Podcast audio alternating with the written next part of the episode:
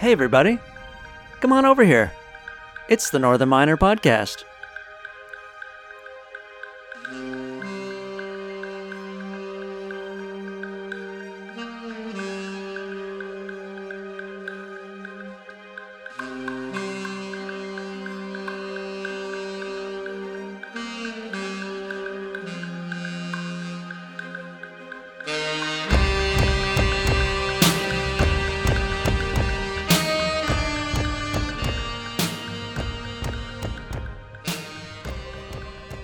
Welcome to episode 108 of the Northern Miner podcast. I'm your host, John Cumming, the editor in chief of the Northern Miner, and we have a terrific show lined up for you this week. Uh, what I'm going to do is start off with some commodity news, some of the biggest news there, as well as uh, some mining news. And then we're going to swing into a new episode of Ric's Picks with our staff writer, Richard Quarisa. And the meat of the podcast will be a panel session from our Canadian Mining Symposium in London a little while ago. And this uh, topic is the Northwest Territories. This is a panel sponsored by the Northwest Territories government. We start off with opening remarks from Wally Schumann. He's the Minister of Industry, Tourism, and Investment, and he's also the Minister of Infrastructure with the NWT government. And then we also have the Deputy Minister, Tom Jensen. He's moved up from BC to be uh, DM of Tourism and Investment. And then we have some mining company executives. Michael Byron, he's the president and CEO of Nighthawk Gold. Joseph Campbell, he's the CEO of TerraX Minerals. And Ken Armstrong, president and CEO of North Arrow Minerals. Some of the topics we cover in the NWT. Uh, well, I, I, know in years past it's gotten the reputation of being too bureaucratic compared to some other um, jurisdictions, but uh, I think you'll find with this panel discussion, uh, a lot of that has changed. You've had the devolution of the federal powers to the territorial government there, so that has been accomplished, and now the government is revising some of its laws to be um, a little more amenable to the mining community. They're very sensitive of the importance of mining to the NWT economy, especially diamond mining, as you can imagine. I'm sure as you listen to this, you'll be convinced the government's uh, very much pro mining there. We talk about the reforming the laws, some of the new geoscience initiatives, some incentives, infrastructure, workforce. Uh, you know, the government's quite eager to diversify the economy away from diamonds, but in this case, diversifying into other commodities such as base metals and gold. And uh, we touch on the indigenous issues as well. And the NWT government uh, now feel that they have a model that others in the country can follow. This podcast is brought to you by the Yukon Mining Alliance. This is a group of 17 companies exploring, developing, and mining uh, mineral projects in the Yukon. You can follow the Yukon Mining Alliance at, at InvestYukon on Twitter. And you can also go to their website, yukonminingalliance.ca. And that's a great source for news on all the uh, member companies of the Alliance. This podcast is also brought to you by the Grosso Group out of Vancouver, which is led by Joe Grosso. Their three public companies are Blue Sky Uranium, Golden Arrow Resources, and Argentina Lithium and Energy. Those are all active in the, uh, well, all throughout uh, Argentina. And you can find out more by going to their website, grossogroup.com, and from there, there are links to all three companies. And I want to give a special thanks to our sponsors because that's allowing us to uh, build up our podcast studio a little bit here, humble as it is. Uh, so we now have an area where we can do one on one interviews within our office here in Toronto. We were also, for the first time, when I went to Ukraine uh, a few weeks ago, I was able to record a podcast and upload it from uh, Kiev. So thanks to our sponsors for helping us uh, get that equipment. Let's take a bit of a break, and I'll come back with the commodity news.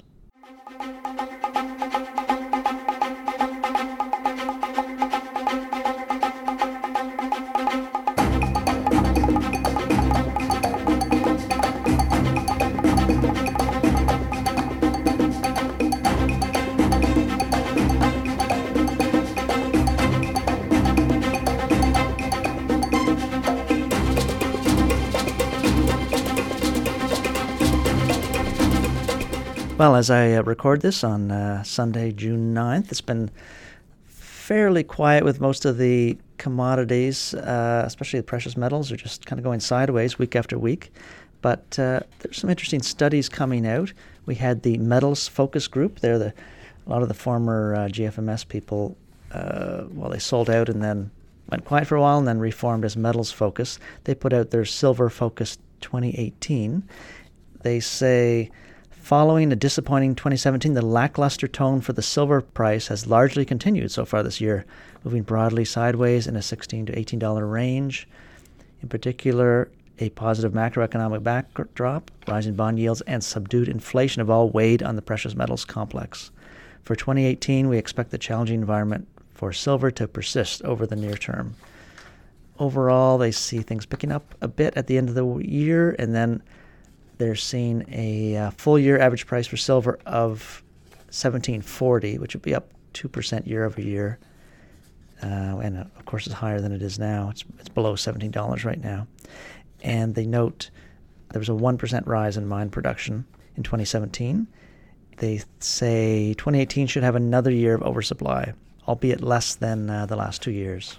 Here's some interesting news just uh, related to PGMs you know, a big market for PGMs is auto catalysts, the um, catalytic converters in uh, automobiles. And Nissan Motors says they plan to end the development of their diesel engines as uh, electric vehicles start to take off. Authorities in Britain, France, China, and other countries are considering restricting sales of diesel engines uh, in the future to meet stricter environmental regulations. And Nissan currently sells two types of diesel engines that they manufacture in Yokohama and a few other locations. So uh, Nissan expects to halt new development on uh, diesel engines in the 2020s.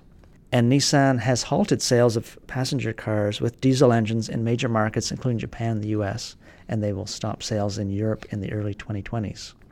They will continue to sell diesel engine equipped commercial vehicles like vans, but uh, these engines will be procured from outside sources. Nissan's French partner Renault is also planning to end development of diesel engines. So, uh, if you're new to the uh, Platinum Group Metals world, there, it tends to be with the diesel engines, the auto catalysts are heavier in platinum compared to palladium, and with normal uh, gasoline powered uh, engines, the uh, auto catalysts are a little more heavy in palladium versus platinum and then a typical auto catalyst might use uh, a tenth of an ounce of PGMs. So, you know, say you spend fifty thousand dollars on an SUV, there might be you know hundred dollars worth of PGMs in the auto catalyst. And uh, you know, a few years ago, when PGMs really started spiking, you'd have people parking their SUVs and uh, overnight, and they'd wake up the next morning and someone had hacksawed off their uh, auto catalyst for that hundred dollars of PGMs in there. So, with diesel engines being gradually phased out, that's uh, more bearish for platinum than for palladium. Continuing with the PGMs, you have GFMS. They released their Platinum Group Metals survey, and the headline is uh, Are the Dark Days for Platinum Set to Last? And as you can imagine, that ties into the auto catalyst story.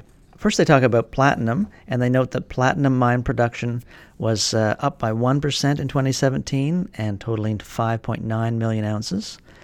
And they note that uh, there has been a drop in costs of mining, but that still uh, 32% of platinum production is underwater. That's down from 35% in 2016. Uh, I imagine a lot of that is in um, South Africa. In terms of mine production, there was lower production from South Africa, Zimbabwe, and Canada even what I was saying with the diesel being phased out, you have a stat here platinum uptake in the production of auto catalyst applications last year rose by 7.1% to 3.48 million ounces, despite the negative sentiment from the vital diesel market in developed countries. So, uh, the negative sentiment, but at the same time, with uh, increased environmental regulations, the loading on the auto catalyst is increasing. So, more PGMs are being used in fewer auto catalysts in a, in a nutshell. So this was the fourth consecutive year of rise in platinum uptake, and offtake was the highest in a decade. Platinum demand in China again stood out from everybody, rising 16% in 2017. And over into palladium, we had mine production of palladium was up 3% in 2017 to 6.74 million ounces. Output rose in Russia, South Africa, and the United States but was uh, down in Canada. The largest increase was at Norilsk's Russian operations, led by the processing of concentrate purchased from Rostec and work in progress material in transit from the Polar to Kola division. Here we had the platinum demand in auto catalysts was up 4% to 7.9 million ounces, and that is a new record high. And again, that's because of the uh, increased loadings related to environmental rules. So GFMS is predicting that the palladium price is set to exceed platinum on an annual basis in 2018, which will be the first time in history. And then they expect palladium to average over $1,000 on an average annual basis for the first time ever this year. But the biggest news I would say was over in the base metals, and that was because copper hit a four and a half year high for a few reasons. There was the weaker US dollar, closure of an Indian smelter, and the Escondida mine, which is the biggest in the world, that's BHP and Rio Tinto, are the um, largest owners there. Uh, there was a threat of a strike. It's not happened yet, but there's just signs there could be a strike there. If you recall, uh, last year there was a six week strike at Escondida, and that was ended kind of as a truce, and there was a invoking a legal provision that uh, extended the current contract of last year until July 2018. So July 2018 is now upon us, or almost upon us. So now the negotiations are getting uh, heated again. Union number one at Escondida is asking for a sign-on bonus of between 35 and 41.5 for its uh, members, as well as a 5% salary increase and uh, BHP is rejecting that. BHP is going to have a counter offer later this month, so we'll see how that works out. As the uh, operator, BHP will give a counter offer later this month, and then um, they also note that BHP lost a billion dollars in revenue during the strike last year. That other thing I mentioned, uh, weighing on copper, was the closure this year of Vedanta's 400,000 ton per year copper smelter in the South Indian town of Tuticorin, if I'm saying that right. Uh, just last month, police fired on crowds protesting against plans to expand the smelter, killing 12 people. And many say this uh, smelter will not resume production, but who knows there, but certainly not in the short term. Now, with the aluminum market in a bit of a tizzy lately with the Rusal problems and the tariffs being uh, imposed and threatened by the Trump administration in the U.S., that brought together the national aluminum associations from Canada, the US, Europe, and Japan to something called the Montreal Aluminium Summit that was held in uh, Montreal uh, just in the lead up to the G7 meeting in Quebec. What you had was the um, all the associations getting together and s- noting that subsidized overcapacity and other market distorting behavior is undermining the sustainable growth of the global aluminum industry for both primary and downstream aluminum producers. So these uh, national aluminum associations are urging the G7 leaders to request the G20 create a uh, forum to look at aluminum overcapacity. Now, the associations have gotten together and put out something they call a roadmap, and they identify China uh, as, as the problem. and they say uh, as China grows its overwhelming share of the market by adding new capacity upstream and downstream, enabled by state subsidies, discriminatory duties on raw metal, and support programs of all forms, it progressively undermines existing privately owned competition while inhibiting market driven expansion outside the country. Free and fair trade of aluminum is at stake. And in their roadmap, they have some quite startling statistics here. You have aluminum primary smelting overcapacity in China is expected to grow 30% this year compared to uh, 2017. That 30% growth represents 3.3 million tons of additional capacity in just one year, or more than the total production capacity of Canada, the fourth producing country. So, total capacity in China is estimated to reach 49 million tons, or 54% of global capacity. So 54% by the end of this year, and this is up from 10% in 2000. And you can see here the Chinese aluminum smelting utilization rate is only around 70% when uh, it's around 88% in the rest of the world. They note that initially China frantically boosted its aluminum production in order to answer the needs of an amazing wave of urbanization and industrialization. From less than a million tons in 1990 to 2.8 million tons in 2000 to 20 million tons in 2010 and close to 34 million tons in 2017. China's phenomenal increase in primary aluminum production went as planned, and they note that China has spent somewhere between 120 and 150 billion dollars to build its aluminum capacity. And just some of their other documents here from that uh, aluminum get together. Front and center was uh, Jean Charest, the former premier of Quebec. He's now a partner at uh, McCarthy Tétrault. And some other multi billion dollar news in the resource world. You have BHP Billiton. Uh, if you remember, they spent about $20 billion uh, in 2011 or so buying uh, U.S. oil and gas assets, and now they're selling their shale unit in the U.S. and they're in the first round of bidding, and so far uh, apparently they've gotten bids between seven and nine billion from their por- portfolio of U.S. shale assets. So the next round uh, will be coming up. They may receive between 10 and 13 billion dollars, and bidders are said to be BP, Chevron, Shell, Blackstone, and Apollo. One last bit of mining news here. It's a project that's always been intriguing for decades, really. Uh, this is a new uh, update for the Sukhoi Log uh, project. That's a huge uh, gold deposit in the Irkutsk Oblast of far eastern Russia. And uh, that's now owned by Polyus, uh, the Russian gold producer. It's on the London Stock Exchange. Let me see here. This has been drilled out for decades, but th- there was some more drilling lately. But roughly, I think in the inferred category, this is 930 million tons at 2.1 grams per ton. So that's 63 million ounces of gold. But um, let me see, they don't say it anywhere in the release, but that is refractory ore. That's that's always been the problem with uh, Sukhoi log. I think it's very fine grained and mixed in with sulfides. Uh, I'm not exactly sure the breakdown of the sulfides, but it's the, one, one of the classic problems with the Russian ores is, uh, you know, maybe 80% of them are refractory.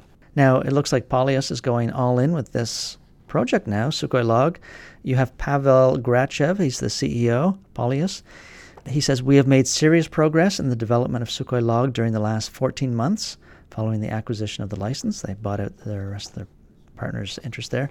Uh, Sukhoi Log is a one of a kind deposit whose quality and scale are outstanding apart from the refractory ore, of course. We see it as a cornerstone of the future development of Polyus. Uh, they noted they wrapped up a drilling program of 43,000 meters. This reconciled well with the work done between 1961 and 1993. Uh, yeah, there's some Australians were in there in the 1990s, and then Placer Dome. So, and of course Soviet uh, workers before that. So some of the big numbers here, just in the this uh, preliminary study. You've got a mill throughput capacity of 30 million tons per year, and that would produce an annual production of 1.6 million ounces gold per year. So it would be one of the top gold mines in the world in, in terms of uh, gold output, something like a Muruntau, at a total cash cost of 420 to 470 dollars per ounce. And this mine would cost between two and 2.5 billion dollars to build. The investment decision and start of construction capex spending are planned for 2020 or 2021, and they expect production will start in and around 2026, assuming positive investment decision and financing being secured. Uh, so they will keep spending about $30 million US on this uh, project uh, in the meantime. Uh, in the shorter term, so they're going to have a pre feasibility study finished in 2020 and then a full feasibility study due out in 2021. And we're going to take a little break and come back with a round of Ric's picks.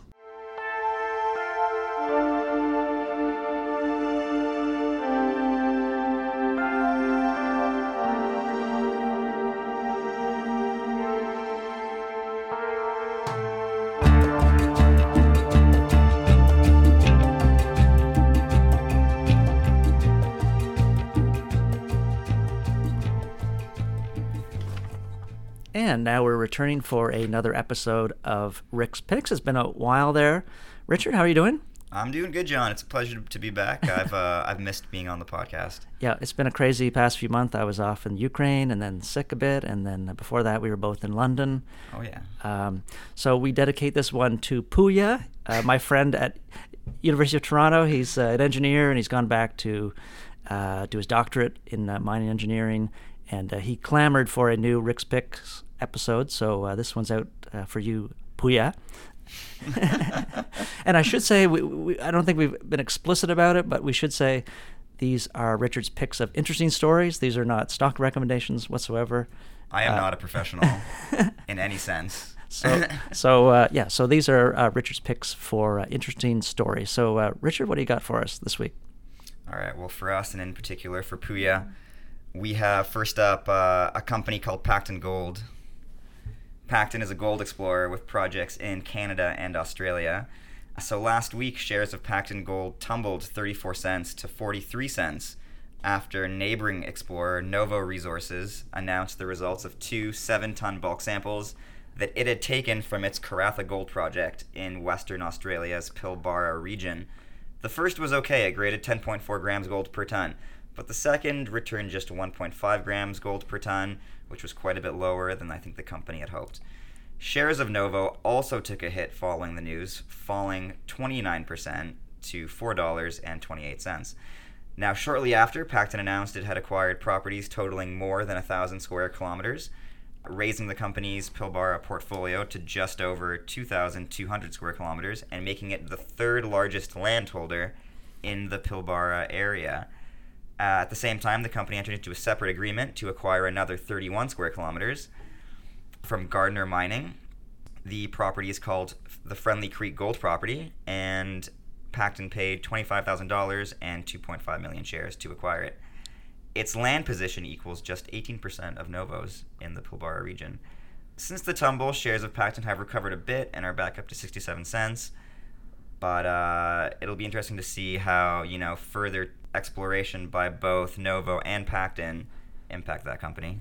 Right. And I know that's been a very popular story uh, for people in Australia and Canada and the US, this whole idea of the WITS 2.0 basin. And I, I, should say, if you're really interested in this, you could go back to our podcast that uh, Leslie recorded with a uh, specialist uh, geologist. That's one of our most listened to podcasts. And he goes into great, great detail about the technical comparisons of uh, Pilbara with uh, the, the real Witwatersrand. So if you want to a real in-depth uh, primer on the WITS 2.0 concept, which we're a little bit uh, skeptical of, or I, I am, and Leslie. You can see that in our podcast archives. Yeah, she also wrote a, a, bunch of good stories about about just the area and the company that I know. Uh, I've enjoyed reading through over the last year, so maybe yeah. check those out as well. Yeah, I'll I'll put some links in the uh, podcast notes. And uh, number two pick Number two, we're going to the Toronto Stock Exchange with Labrador Iron Ore Royalty. That company shares jumped two dollars and twenty-eight cents to twenty-four bucks a piece after the iron ore company uh, reached an agreement with unionized workers to end a strike that began March twenty-seventh at the company's Septiles. Sept-Îles. Sept-Îles. Voyons donc. My French is not up to snuff. Uh, at the company Sept-Îles project. The strike hurt Labrador Iron Ore Royalties revenue, which depends, of course, on the sale of iron ore products by the IOC. So yeah, that's really positive news out of uh, Labrador Iron Ore Royalties, and really great news for the company. And uh, that'll do it for Labrador Iron Ore. okay, and uh, moving right on to number three. Number three, we're going back to the venture with a company called Goldex Resources that's had some trouble lately just staying actively listed on uh, the stock exchanges where it appears. Goldex is currently producing on a small scale at its Koro gold project in Mali, where it has a pilot processing plant that can process up to 10 tons of ore per hour. Shares of Goldex peaked at $2.56 in March after positive news out of the company's Koro gold project in Mali, including the discovery of a new prospective area and uh, the announcement of joint ventures with Geosystech and Rex Metal. Goldex shares plummeted, however, as low as 88 cents after the BC Securities Commission issued a halt trade order on March 20th to prevent trading of the company's shares until April 10th, saying circumstances exist or may occur that could result in other than an orderly trading of the company's shares. Now, the HTO was eventually lifted, and we're not sure exactly why, but the share price rebounded a bit after the HTO was lifted. Uh, however, it then fell again as low as 44 cents when the Frankfurt Stock Exchange also suspended trading of the company's shares on April 24th. Shares of Goldex Resources rose 69 cents to a buck 16 after news that a trade ban that the trade ban had been lifted, but have since cooled and are back down below a dollar. Oh, good stuff. And uh, one more to finish it off. Yeah, we have one more bonus pick coming hot at our listeners right now. This is for a an interesting little company uh, that's listed on the Australian Stock Exchange called Argosy Minerals. Shares of Argosy fell nearly 30% to 22 Australian cents in early May following a somewhat confusing announcement from the company that it had produced an initial batch of industrial grade lithium at its Rincon lithium project in Argentina's Salta province now, the announcement was confusing because the company, of course, had intended to produce battery grade lithium. The company released a second announcement a day later clarifying some of the confusion. It attributed the lower grade lithium to a lack of mains natural gas, saying it had always intended to use a gas connection for its stage one industrial scale plant, but that a workaround gas tank supply was also assembled. It believed it could use the tank gas to produce battery grade lithium but that in practice it did not, quote, provide enough direct heat for enough time on a stable basis. Yikes. So, do they have any solutions to this, or? They say they're working on a solution right now. Huh. It's, pre- it's pretty embarrassing. Yeah, well, they say that um, they intend to get the uh, kind of the mainline gas going, but they haven't been too specific about what that process looks like or when that might be completed. I think at the same time, it's worth noting that the company began construction on the project in early 2017 despite lacking a resource estimate and a PEA. Hmm. Although, as with the gas situation, it says that it's currently working on both of those. Although no concrete word on when we might expect to see any of that stuff, you know, really come to fruition. Right. So, if I understand correctly, they have to filter out certain impurities to raise it from industrial grade to I, I guess yeah. to lithium grade and according to them, they were able. So they're presenting this as they were able to filter out kind of some of the main impurities that you might be looking for, but that they weren't able to get all of them huh. without the uh, without that natural gas pipeline supply. Huh.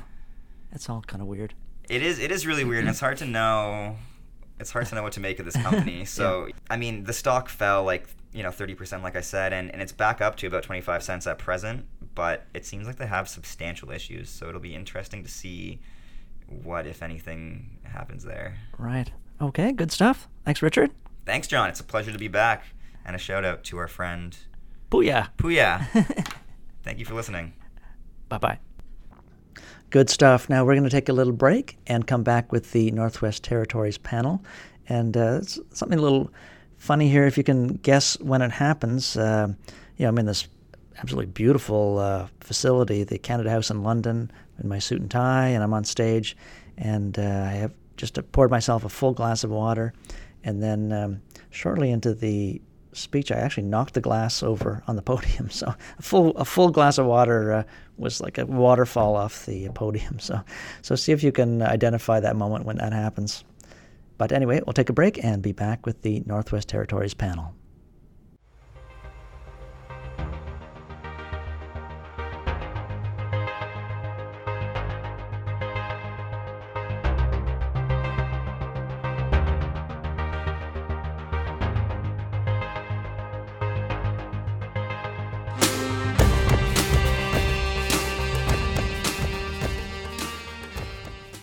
Thank you for everyone for coming here this afternoon and for your interest in the Northwest Territories. Before I get too deep into this, I want to give you a brief introduction to our territory. The Northwest Territory is amongst Canada's largest jurisdictions. For those of you that don't know the layout of Canada, we're uh, one third of the top of the northern part of our country. We have 1.3 million square kilometers of land and the total population of a small city. Uh, with my opportunity to be here in London, uh, I'd say about two square blocks would be our population. Uh, what we lack in population, we make up in for resources. Our region economy was built by prospectors and investors who fund them, and they keep coming back because our geology is amongst the highest potential in the world. We have nearly a century of continuous mining, and it begins with metals like zinc, lead, gold, and later we became the birthplace of what I call Canadian diamonds. Today, we produce more than $2 billion in value from our world leading diamond industry.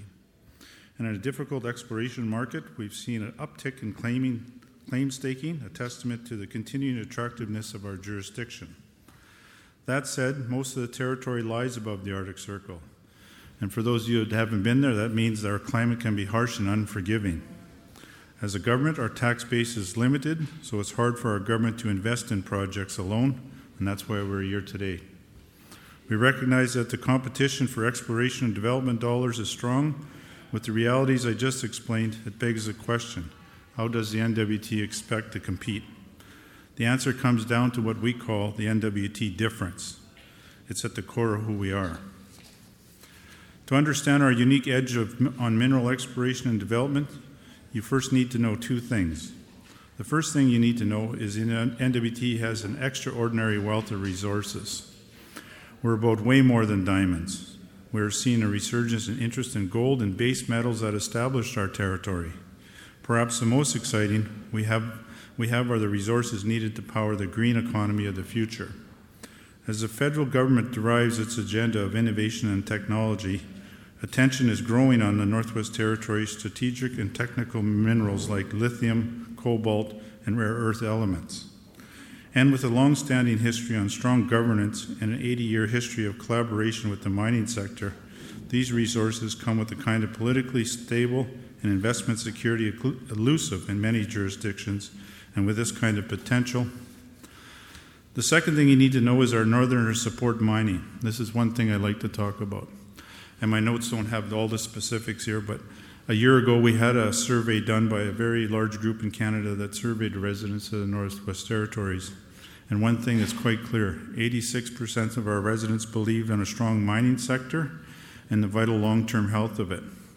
82% want to see mining projects continue in the Northwest Territories. NWT residents and businesses support mining because they are an important part of our mining sector. The other thing that my notes don't say is the mining sector is up to 25% of our GDP of our whole territory. Mining has driven the NWT economy for a long time. Many of today's world leaders worked in mines and the exploration sector, and then when diamond mines arrived, the natural evolution to get involved was the case. Indigenous governments in our territory also have a vested interest, with many of them settled modern land claim agreements.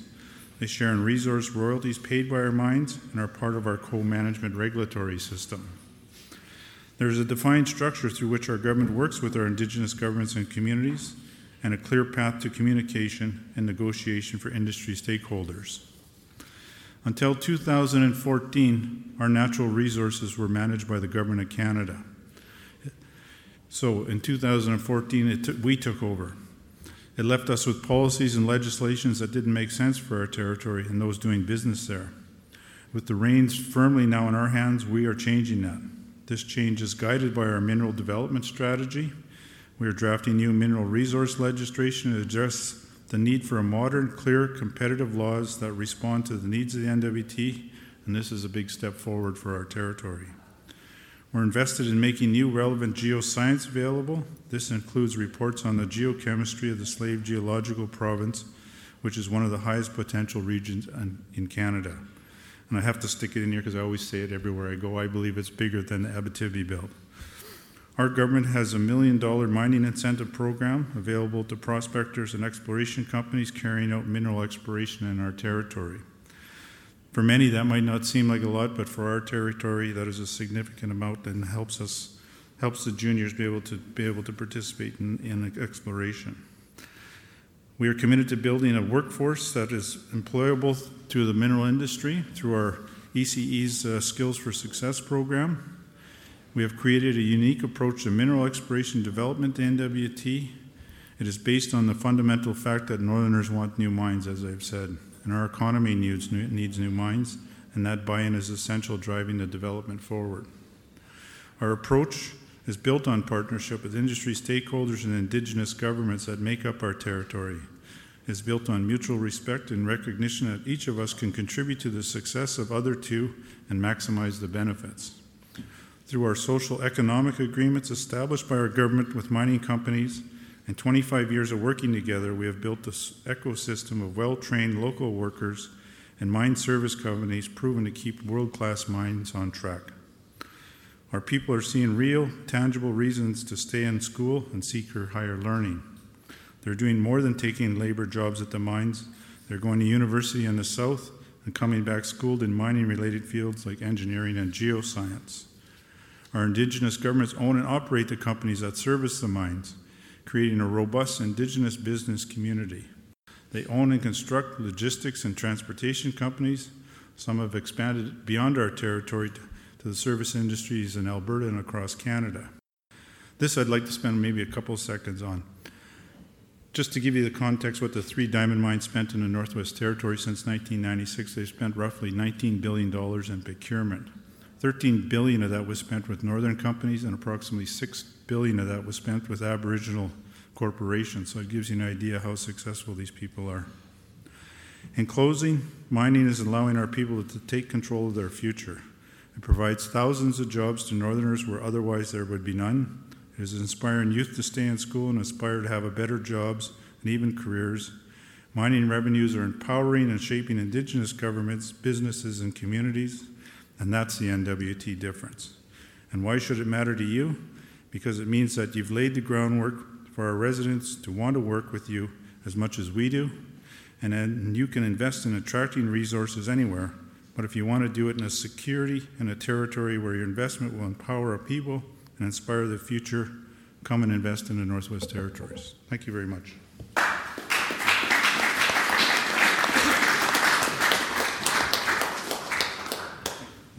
Thank you, Minister Schumann. So I'd like to introduce Editor in Chief of the Northern Miner. He's getting some water. He's a little parched. Here's John Cumming to, to lead the panel. Good afternoon, everybody. And let's jump into the Northwest Territories here. We have a very experienced crew here four geologists, so I may just ask you a bunch of geology, ge- geology questions. Went from my near right to the far right. We have Tom Jensen. He's the Deputy Minister of Industry, Tourism, and Investment, appointed in the summer of 2016. You know, he voted with his feet. He was a long time, anyone who's been in BC knows Tom, uh, long time civil servant in uh, BC and moved up to the uh, territories. So there's a vote of confidence in a new government and the new challenges. Immediately, we've heard from Robin Goad a couple times uh, over the past few days. He's president and CEO of Fortune Minerals with their NICO project, nickel, cobalt, bismuth, copper. And then we got Ken Armstrong. He's the president and CEO of North Arrow Minerals, diamond explorer, and very experienced in the diamond industry. We have uh, Joseph Campbell. He's the chairman and CEO of TerraX Minerals. They have their Yellowknife City gold project just on the outskirts of town there in Yellowknife. And at the very end, uh, we've heard from Michael as well. Uh, Michael J. Byron, he's the president and CEO of Nighthawk Gold with their uh, very large Colomac gold property in the Northwest Territories. And uh, if I could just reiterate something you said, Wally, everyone should understand in London now that when you come to the territories, you're basically dealing with a provincial government. They have all the, for the most part, the powers of a provincial government. Offshore oil and gas is a different story, but um, on the plus side, you have all the advantages of a small group of people. Here we have the mines minister, essentially here, ready to speak to anyone. So uh, you get the best of both worlds in the Northwest Territories. Tom, if you could just give us a run through.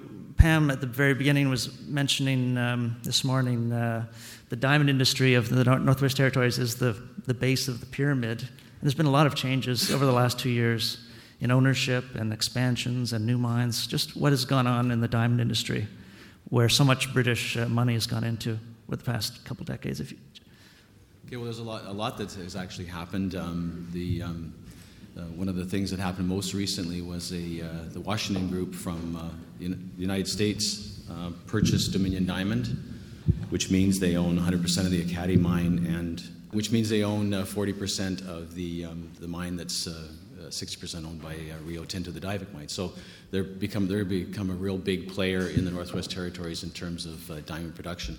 One of the things that's really good about that is in the discussions that we there's two things that are good about that. One, they've recently appointed Patrick Evans as the CEO to uh, run the, di- the mine, run the corporation, and he has a significant experience in diamonds and exploration in the territory as, has been the former CEO of Mountain Province Diamonds, which is a partner with De Beers on our most recent mine that was opened called Gahcho Kué. So there's a partnership there that uh, Patrick was very involved in on the exploration side. And what the signal for us, and at least the language that we're hearing from the from the Washington Group is that what that means is is that they are very interested in expanding the mine life of Ekati as well, and they're talking about numbers uh, to out to 2045. So very significant uh, to developments. And the other thing that's going on is a very robust. Um, drilling program going on at Kennedy Diamonds, who are also connected to Mountain Province. So there's a lot going on still in terms of diamonds, uh, and uh, we've been supported by Diamonds for the last 20 years, and they are the, we have three operating. But what's very interesting, and I'll just I have to get this in here, uh,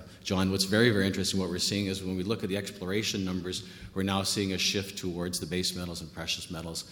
So what's going to be happening over the next uh, the coming decade is a diversification. Uh, of the mining sector in the Northwest Territories, based on where we see the shift in uh, in the mining exploration, and uh, and these gentlemen are uh, are the folks that are doing it. So and then, then I'm sure they can tell you more about that and already have in some of their presentations. So thanks, John. Right, right. Now, of course, one of the first questions when you think of territories is the infrastructure and what kind of uh, support is there for infrastructure building. And Michael and Robin, you both touched on the new road and the infrastructure. If you could just speak to that uh, issue, the importance of infrastructure, what's what's going on. Uh, I'll start. I guess. Uh, I guess the first challenge, of course, is with the Northwest Territories. We have world-class mineral potential. The, the trick to operating in the in the in the territory is obviously infrastructure, because you have to be able to get your product out to market. So. Um, costs of, uh, of, of, mines for in, operating in the Northwest Territories are sometimes two times higher than a, in southern localities and the operating costs are obviously higher as well. That's offset by world scale projects, and actually every project that's at the table here is a district scale opportunity. So you're not just looking at a small deposit, mm-hmm. you're looking at an IOCG district for my project, diamonds. You've got uh, gold assets that are uh, actually entire districts which are tied up. So the, the key, obviously, is, is the development of, of infrastructure. Our project uh, is a, a, concentrate has to be delivered south for refining, so we need an opportunity to get that material to market, which is roads. Mm-hmm. So the, uh, the federal government, the Northwest Territories governments are co-funding a road to a community. Our company is, uh, is leveraging off that and extending that road from the community up to, the, uh, to our project site, which is another 50 kilometers. And this, of course, is, uh, is a segue to eventual extension of that road up into other communities. It's also reducing uh, the cost of winter road maintenance basically for the northern communities that are, that are north of our project. And presumably, if uh, the Nighthawk uh, project were to, uh, to advance to a development stage, then, uh, then it's a segue up into uh, to that project as well. So I'd like to look at this as, again, leveraging the, the symbiotic relationship between mining, communities, and also uh, the government in the Northwest Territories. We have a, an infrastructure project that's actually being funded from a variety of different sources for the benefit of the communities, for the benefit of the projects, power generation, all kinds of uh, economic opportunities coming from the road that the governments are now funding. Right, right. And Michael? Clearly, infrastructure is important if you're an explorer. As you know, our camps get more and our mining camps get more and more mature, you have to start looking farther afield to be prepared to drill some awful deep holes. And the, just the inherent cost of exploration is more. So you tend to find more remote deposits have to be more robust. So you put together a larger package. You can't run with a small asset in a logistically challenged jurisdiction. So for us, getting into the area, we knew we had to consolidate a large regional play around a, a former producer.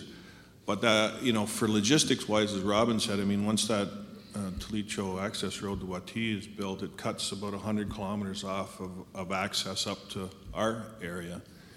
And what a lot of people don't realize, and I didn't until we got our hands on the Colomac asset, is the federal government calculated that there was about 100 kilometers of uh, waste rock at Colomac that was benign that they could use for a foundation for a road. So even though we're a little more remote, there are some synergies. So for me, I've always said if we can get any of these operations over the hump, there's there's the, the political will and it seems like the economic will across all levels of government to build infrastructure. And, and uh, coming from trying to work in northern areas of Ontario where that wasn't existent and we left, you know, we, we started up there with Aurora Platinum and Lakeshore Gold and and basically couldn't generate any sort of opportunities along those fronts. And so it's, I've often, and I think I told Wally too, it's very refreshing to get into a jurisdiction where everyone's aligned and it makes everyone's job easier. So I'm a big fan of infrastructure builds. I don't have Mm-hmm. a big bank account. I won't be anteing up too much, but uh, I, I certainly will be there to benefit from it.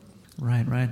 And uh, there's other kinds of assistance the government can provide. I, I, guess, I guess with the de-evolution, you had federal civil servants just basically crossing the street and becoming civil servants in the Northwest Territories. And one other uh, sort of a small thing but important was the uh, geoscience group of the North, Northwest Territories government built a uh, new 900 square kilom- uh, 900 square meter, sorry, uh, core shack and viewing area, and that was something uh, Joseph you you found useful. Is that correct with the TerraX? And uh, maybe speak to that. Well, it was almost the other way around. Ah, We, uh, we arrived onto our project in 2013, and we took over a large uh, position that had been part of one of the former operating mines. And at the time we went to the territory, one of the things we wanted to look at for was data because the property we bought, we had none. And the Geoscience Center had taken the archives out of the giant mine, and that's where we found all of our data. And at that point, we realized there was about 360 some holes that had been drilled on the property, so obviously that was of great interest to us. And we went to the giant mine site, which was being uh, uh, cleaned up, and it, and it continues to be cleaned up. They had a core facility there. And uh, in that core facility, we found 37,000 meters of core from our property. So we quickly moved that off into our own core facility and began, within weeks of being on the property, we began to relog and resample core to great benefit. We had some wonderful intersections in that core. And on the basis of that success, uh, I I should sort of give a little segue. We, we took that core off the site because at the time it was going to be bulldozed into the ground as part of the cleanup. And so, in discussions with the Geoscience Center, we sort of made them realize what a benefit this core was for us. It was literally 10 plus million dollars worth of exploration benefit that just fell into our hands for virtually no cost other than the cost of moving it. On that basis, they approached the territorial government and, and, and federal governments and said the, the money has to be put in to try to preserve this core. And we wrote a letter in support of that. At the end of the day, uh, the money was made available and the core facility was built. And now it'll be of great benefit to anybody that's exploring in the territory as we move forward. As a side note, we increased the size of our property over the years, and there's probably about another five or six thousand meters of core that's now in that facility that's on parts of the property that we have recently acquired. And so we're very much looking forward to getting into that core and having a look at it and, and relogging and resampling it. And uh, Ken, let's bring you in here. Just, I'd like to hear you your comments on the diamond potential of uh, the NWT. Uh, you have projects in sorry, different jurisdictions. Whoa. uh, Yeah, I mean, it's, well, I think it's pretty pretty obvious just from some of the numbers that have been quoted already. It, it's uh, the, the, the Lac de Gras discoveries really made the Canadian diamond industry, um, and it is sort of the, the, the real birthplace of, of all of the discoveries that happened in Canada. Really germinated there, and that's when a lot of the exploration expertise was developed within um, the junior mining sector, as well as, as bringing in major major miners that had never even mined diamonds before, developed their expertise and, and the ability to, to discover these deposits. North Arrow, we're still uh, exploring in this area largely because we, we know although we did very well, we weren't that good and we didn't find everything the first go round. And there's, a, I think, a real, real opportunity for additional discovery, and I think that impetus for that that'll, that'll help lead to more discovery flows from the, the, the fact of devolution. I think it's been a really, really important aspect in the, in the development and, and, the maturation of the Northwest Territories. Um, the fact that now the local government and decisions are being made out of Yellowknife um, and not from Ottawa is hugely important. We, as a small explorer, have benefited from the, the mineral incentive program, which Minister Schumann mentioned in his words. Um, we just completed a drilling program at Lac de Gras last month and, and discovered a kimberlite, and I'm pretty sure it's the first discovery of a kimberlite there in the last six years and that was uh, benefited from uh, investment from the mineral incentive program. And I think in the end that that that grant would have covered about 20% of our, of our cost of that program. So significant, a very significant portion of that. Tying in actually with the, the core facility, we also were able to take advantage of that because having a camp in the Lac area in March is an expensive proposition to keep it open, and that costs money. So as we, we actually brought our drill core back to Yellowknife and logged it there, and now the, the remainder of the core that we haven't sampled is actually being stored in the facility. So there's a real sort of benefits from, from, from these initiatives that the government has been putting into place. The, the opening of the, the Gahcho mine in, by De Beers in the southern part of the Slave, I think underscores the fact that it's not just the Lac de Gras area that is prospective within the territory. Um, there are, uh, and the success that Kennedy had actually in, in advancing um, the Kelvin kimberlite, going in as a junior company drilling off a deposit that really no other major would have put the number of holes in and the amount of evaluation that went into that project. I think it was a pretty phenomenal evaluation effort that has now been reabsorbed by Mountain Province, which is the co owner of Gahcho I think all of that just underscores the, the ongoing potential and, and uh, the fact that I think diamonds are going to be the base of the pyramid for quite a long time. Mm-hmm. Okay, well, let's talk a bit about Aboriginal relations. And uh, the way I understand it, if, if you come to the Northwest Territories, you have to deal with uh, regulatory, regulatory boards that are independent of government.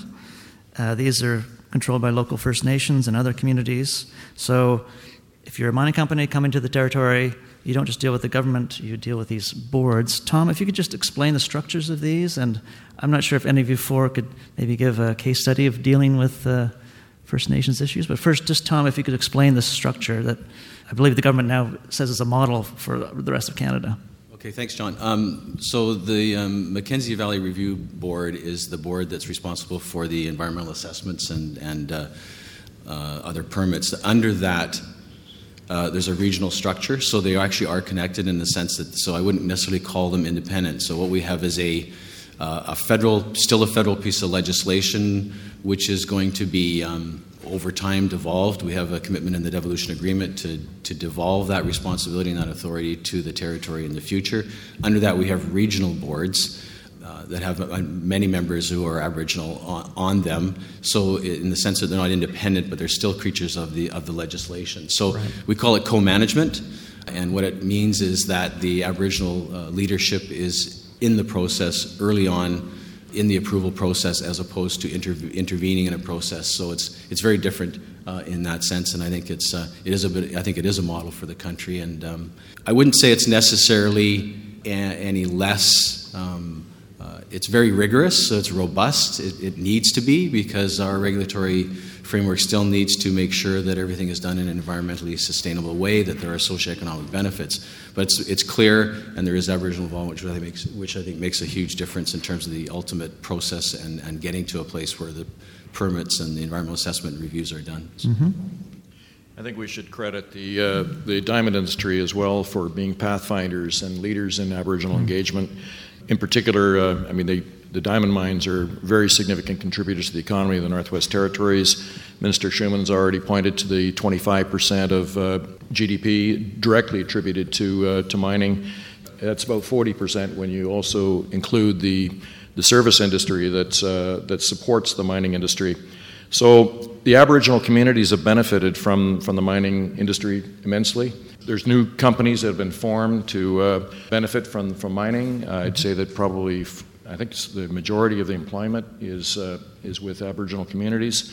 So when he came into our project, uh, we had a lot of that pathway already uh, paved by the diamond mining industry, but also our project was developed in conjunction at the same time as the, uh, the Tlicho agreement was negotiated between the, the Northwest Territories government and the federal government, which basically has a settled land claim. Although our particular uh, licenses are, are grandfathered, the Tlicho government is the, owns the fee simple lands that surround our property. Uh, we're negotiating access agreements with, uh, with the Tlicho government right now, but they've had a very positive experience with the, the mining that's been done to date, and that, that's something that's a benefit to, to companies like ours that are coming later. Right, right. Any other experiences to share there? I'd like to say uh, when, I, when we first came into this project in 2013, uh, one of the hurdles I had to get over to, from my board was a perception that the Northwest Territories was a difficult place to work. And I went up to Yellowknife uh, prior to the purchase of our property and went into the regulator and talked to them. And all of these gentlemen have been in the business for a long time, and if you're going to work in a jurisdiction that mines responsibly, you have to realize that there's going to be a regulatory process. And I found nothing in the regulatory process that wasn't as good or even better than most of the other areas in Canada, and therefore I convinced my board to go ahead with the purchase. When we began to explore, there, would, there was a lingering doubt in people of, of how we would push the project forward. In my discussions with the regulatory board, to get a drill permit was a 42 day process. And I was rather taken back by that because in many other jurisdictions it's a lot longer. And I had heard, heard stories that it took a long time in the Northwest Territories. The first permit we got, we got it in 45 days.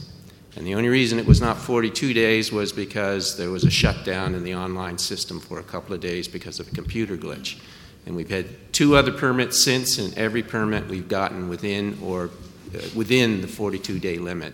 So there's a great regulatory system in place that you can work with and get your permits and make and move your projects forward.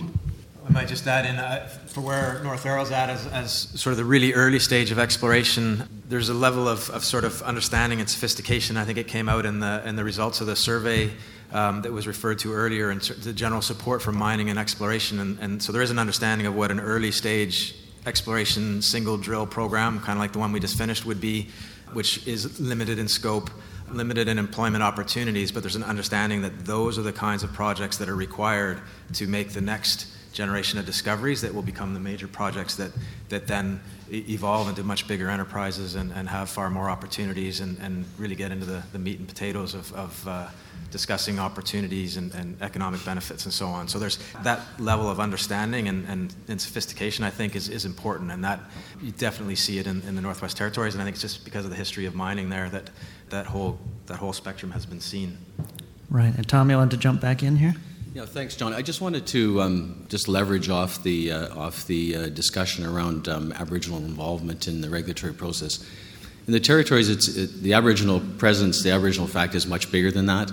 I came up from British Columbia, and I've been there for a couple of years now. And what's very different in the territory from other jurisdictions is that, for one thing, the majority of the population is Indigenous. So the Northwest Territories is actually an Indigenous place. It's not about how do we involve folks who are in a minority who are assert, asserting title. Um, there are four land claims across 60% of the territory. We're still negotiating three other land claims, which means we know on that 60%, you know who the landlord is. It's not about asserting title, it's not about having to prove title, figure out how strong that claim is, but it's rather they have fee simple title to that land. And so you know you're dealing with the landlord. I think that's very, very significant. And I, I've, I've, i know the minister always says this too, that I, I remind him that not only are there Aboriginal governments that we share royalties with on a, on a, on a, 25% basis, um, but the, the, government is in fact an Indigenous government. The government of Northwest Territories, five of seven cabinet ministers are Indigenous people, and uh, most of the MLAs, the majority of the MLAs, there's 19 of them, are Indigenous. So it's a different context, it's a different way of, of, of, of looking at the, the country. And when Minister Prime Minister Trudeau talks about reconciliation, as my minister likes to remind me, is that we've been doing reconciliation for a very, very long time. We have a structure in place, we have procedures in place, we have ongoing relations with, uh, with, with inter, in, in, indigenous governments through our in, uh, intergovernmental council. So it's much more than involving indigenous people in the regulatory framework in a, in a way and having a role. It's really about, to me, it's about the place. Uh, and, and I can observe that coming, being fairly new there and seeing how all of this is coming together. So I just wanted to, to share that, John, just to talk about, uh, uh, right. about um, the Aboriginal fact, if you will, or yeah. Indigenous fact in the territory. Yeah, and we just have a few minutes left, but with all this geological brain power here, I know you have your individual projects, but can you just give a view of the, uh, the full territory? What do you think of it? I see there's like Carlin style indications of uh, gold mineralization in the west, that kind of thing. What, where do you see the uh, exploration in uh, the territory? Closer to the beginning than the end, I would say. There's no uh-huh. doubt about that. Again, as, as you, if you look back, when we were uh, drilling in the Sudbury camp, it wasn't uncommon to drill over a kilometer depth. And Timmins, when we were drilling off the lakeshore deposit, we drilled, I think the deepest about 1,500 meters. We drill one to 200 up at Colomac and, and uh, even shallower elsewhere. So you can just see the level of, of, of exploration that's been done. And if you multiply that across the territory, and you throw in the fact that most of the greenstone terrains haven't been mapped at inch quarter mile scale like they have in the rest of our jurisdiction. There's just a, it's kind of a blank slate. And, and what intrigued me when I first set foot up in uh, the Indian Lake area in 2009 was at the grade of these deposits and the diversity of the deposit types. And it was the same age as the Timmins camp or, you know, any other prolific gold mining camp. Mm-hmm. But just there wasn't the level of exploration dollars and man hours spent. So that's why I say it's closer to the, way closer to the beginning than the end. Like there's going to be discoveries made, there's no doubt. If you can keep sort of the, um, the landscape fertile, uh, and, and as everyone alluded to, the permitting process goes a long way to do that because if you haven't got money to compete with the other province, you can do it on paper, right? By making it easier for everyone to work. Yes. And, and fairer for everyone, and that's not just us, but all, all stakeholders. So I, you know, I've enjoyed yeah. the last nine years up there. Yeah. You know, it's been it's been a good ride for us so far. Okay. I'd like to uh, just add to that is uh, we're we have a project that's right in the city of Yellowknife. Uh, so this is a camp that's been mined since the 30s and the 40s, and we're actively exploring on rock that, if we were in Timmins, uh, there'd be 50,000 drill holes in it. Every one of our discoveries so far sticks out of the ground. It's, they're not difficult discoveries. They're not, we're not going deep. We're not using sophisticated geophysics. These are gold showings that come straight out of the ground, and we just drill holes underneath them. As was pointed out, this is early days, even for the heart of the belt in Yellowknife. Hmm. Okay, I think we're going to have to uh, wrap it up here. But, uh, I should say one other thing is. Uh, Wally and Tom are also responsible for tourism, and I, I learned that uh, one new phenomenon in uh, the Northwest Territories is the rise of Chinese uh, tourism. So the things they come for are the northern lights, fresh air, fishing, dog sledding, and the rare experience of being alone, where they, of course, take a picture of themselves. They take a picture of themselves being alone and then share that. So. oh, okay. We'll have one time for one question if there's a.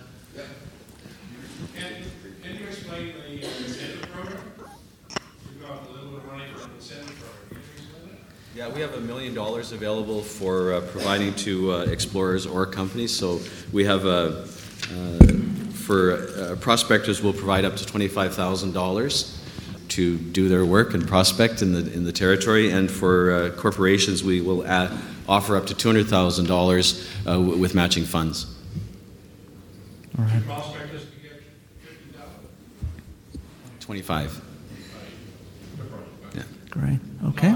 Yeah, and we also we also look at the, there's innovation is actually a criteria as well. So we kind of look at what's the project and what kind of what methods are being used and that kind of thing. And so it's. Uh, but what we found is uh, it's interesting. I know Ken talked about it, but what we found was um, uh, we're leveraging like the Yukon panel. We're, we're leveraging say three dollars to every one or three fifty to every dollar that we're uh, we're putting in by seeding that uh, that exploration through that program. So doesn't sound like a heck of a lot of money in, a, in, in, a, in but in totality, but small money can lead to big fines, as they say. So. Right. Um, I'm not. I'm not sure. I can. I can follow up with you if you want. Uh, for sure. Yeah. Application deadline's Monday.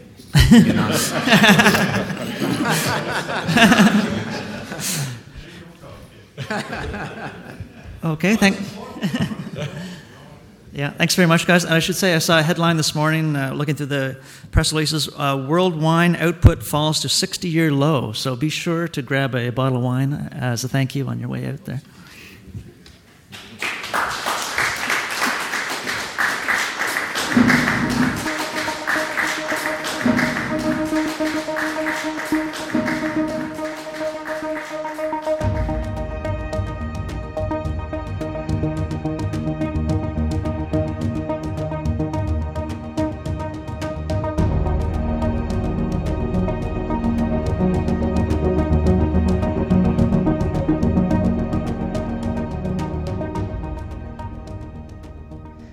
That's it for this week's show. Hope you enjoyed it. We're going to come back uh, fairly quickly with a new show, and this one will be the uh, Yukon panel at the Canada House, and that will be uh, sponsored by the Yukon Mining Alliance and the Yukon government. And uh, talk to you then. Bye bye.